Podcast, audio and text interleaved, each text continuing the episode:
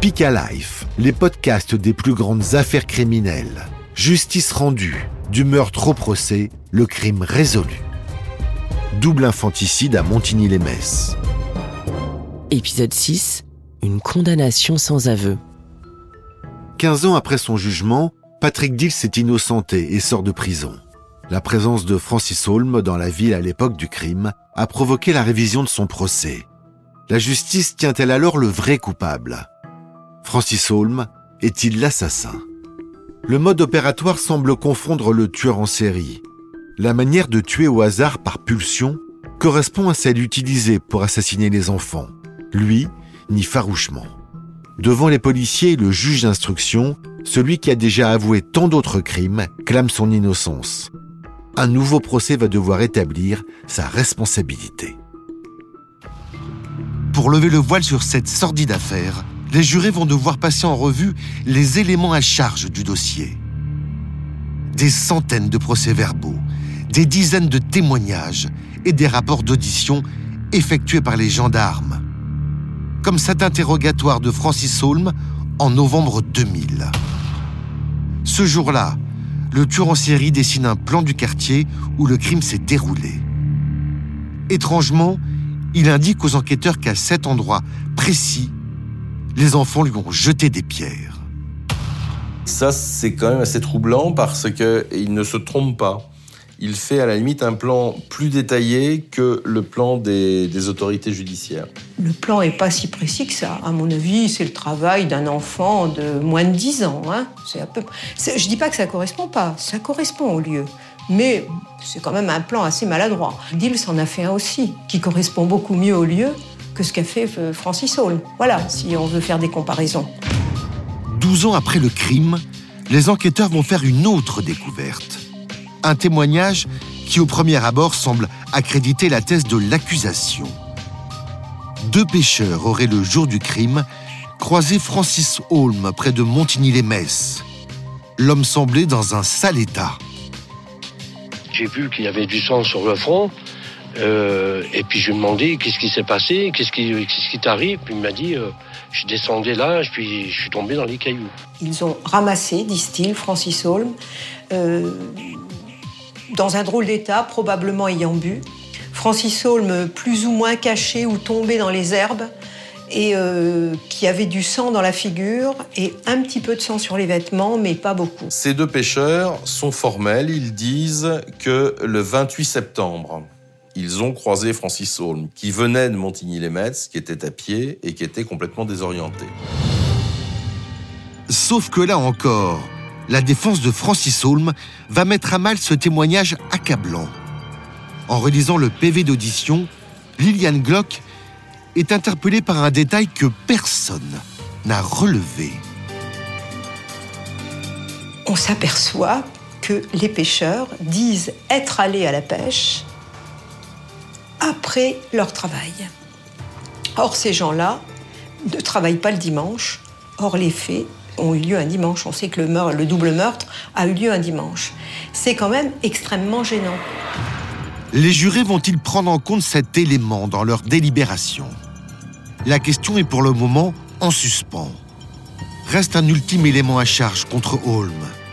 Les témoignages de Pascal Michel et de Michel Lys, deux détenus avec qui le tueur en série a été incarcéré. À la barre, Pascal Michel prend la parole. Et face à la cour, il raconte que Francis Holm lui aurait avoué le double meurtre de Montigny-les-Messes.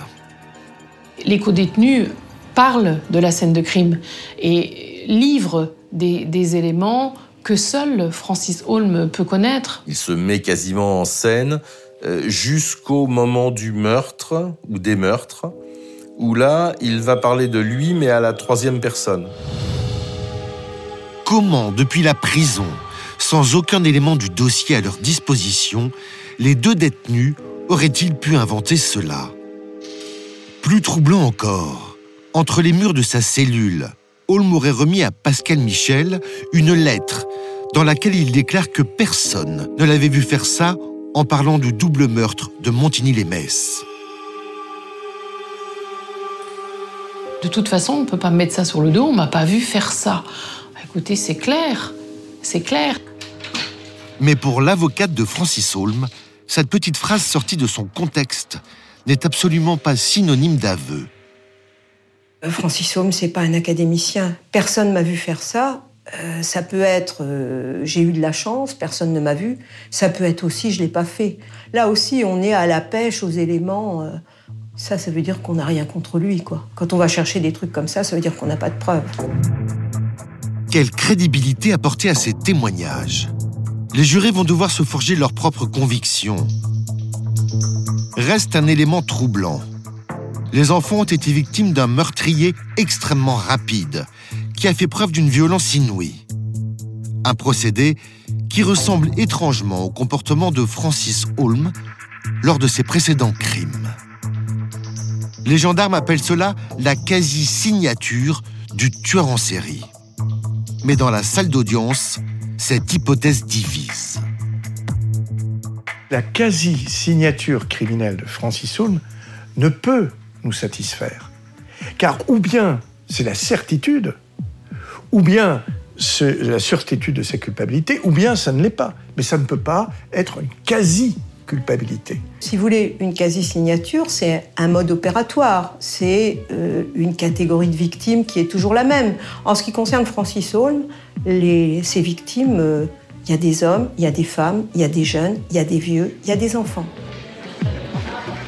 Dans la salle, pour Chantal Bénin, la mère du petit Cyril, face à l'absence réelle de preuves, un dernier espoir. Avec l'aide de son avocate, elle interpelle le tueur en série. Avec un objectif, le faire craquer. Il va à un moment se tourner vers nous et on se retrouve à un mètre 1m50 de Francis Holm. Et je, lui dis, voyez, Madame Bénin qui est assise là, elle, elle veut comprendre. Il n'arrêtait pas de dire, Madame Bénin, je voudrais vous aider. Je, voudrais répondre à vos questions. Madame Bénin, j'ai du respect pour vous. Et on sentait cette proximité. Et ma cliente ne disait rien et espérait qu'il dise quelque chose. Rien n'y fait. Comme à son habitude, Holm se referme. Plus un mot. La mère de Cyril n'obtiendra jamais d'aveu. À l'issue de quatre longues semaines de procès, le 17 mai, Francis Holm, le routard du crime, est finalement reconnu coupable du meurtre d'Alexandre et de Cyril. Il est condamné à la réclusion criminelle à perpétuité. Un verdict qui interpelle. L'inspecteur Varlet a suivi le procès de près. Il est surpris par ce résultat. Holm, il n'était pas là-bas. Moi, j'en suis persuadé. Les, les constatations qui ont été faites, l'enquête qui a été faite, ne démontrent jamais la présence de Holm à proximité du lieu du crime le jour du crime. Il n'y a pas de vraies preuves contre lui. Il y a un certain nombre de témoignages qui sont tout à fait contestables. Après 30 ans et 5 procès, le voile sur cette affaire est-il totalement levé? Les proches des familles sont partagés. Pour Chantal Bénin, la mère de Cyril, la fin d'une douloureuse épreuve. Elle repart du tribunal totalement déboussolé. Vous êtes déçu Un petit peu. Moi, je m'y attendais. Hein. Ça n'a rien changé à votre douleur, finalement. Maintenant, je, je vais essayer de vivre autrement. Pour Chantal, le calvaire est pourtant loin d'être terminé. Francis Holm, le tueur en série, a immédiatement fait appel de sa condamnation. Un nouveau procès aura lieu dans un an. Ce sera le sixième de cette affaire hors norme. Merci de nous avoir suivis. Si vous voulez découvrir d'autres enquêtes criminelles incroyables, retrouvez les épisodes Justice rendue de Speak Life sur vos plateformes d'écoute préférées.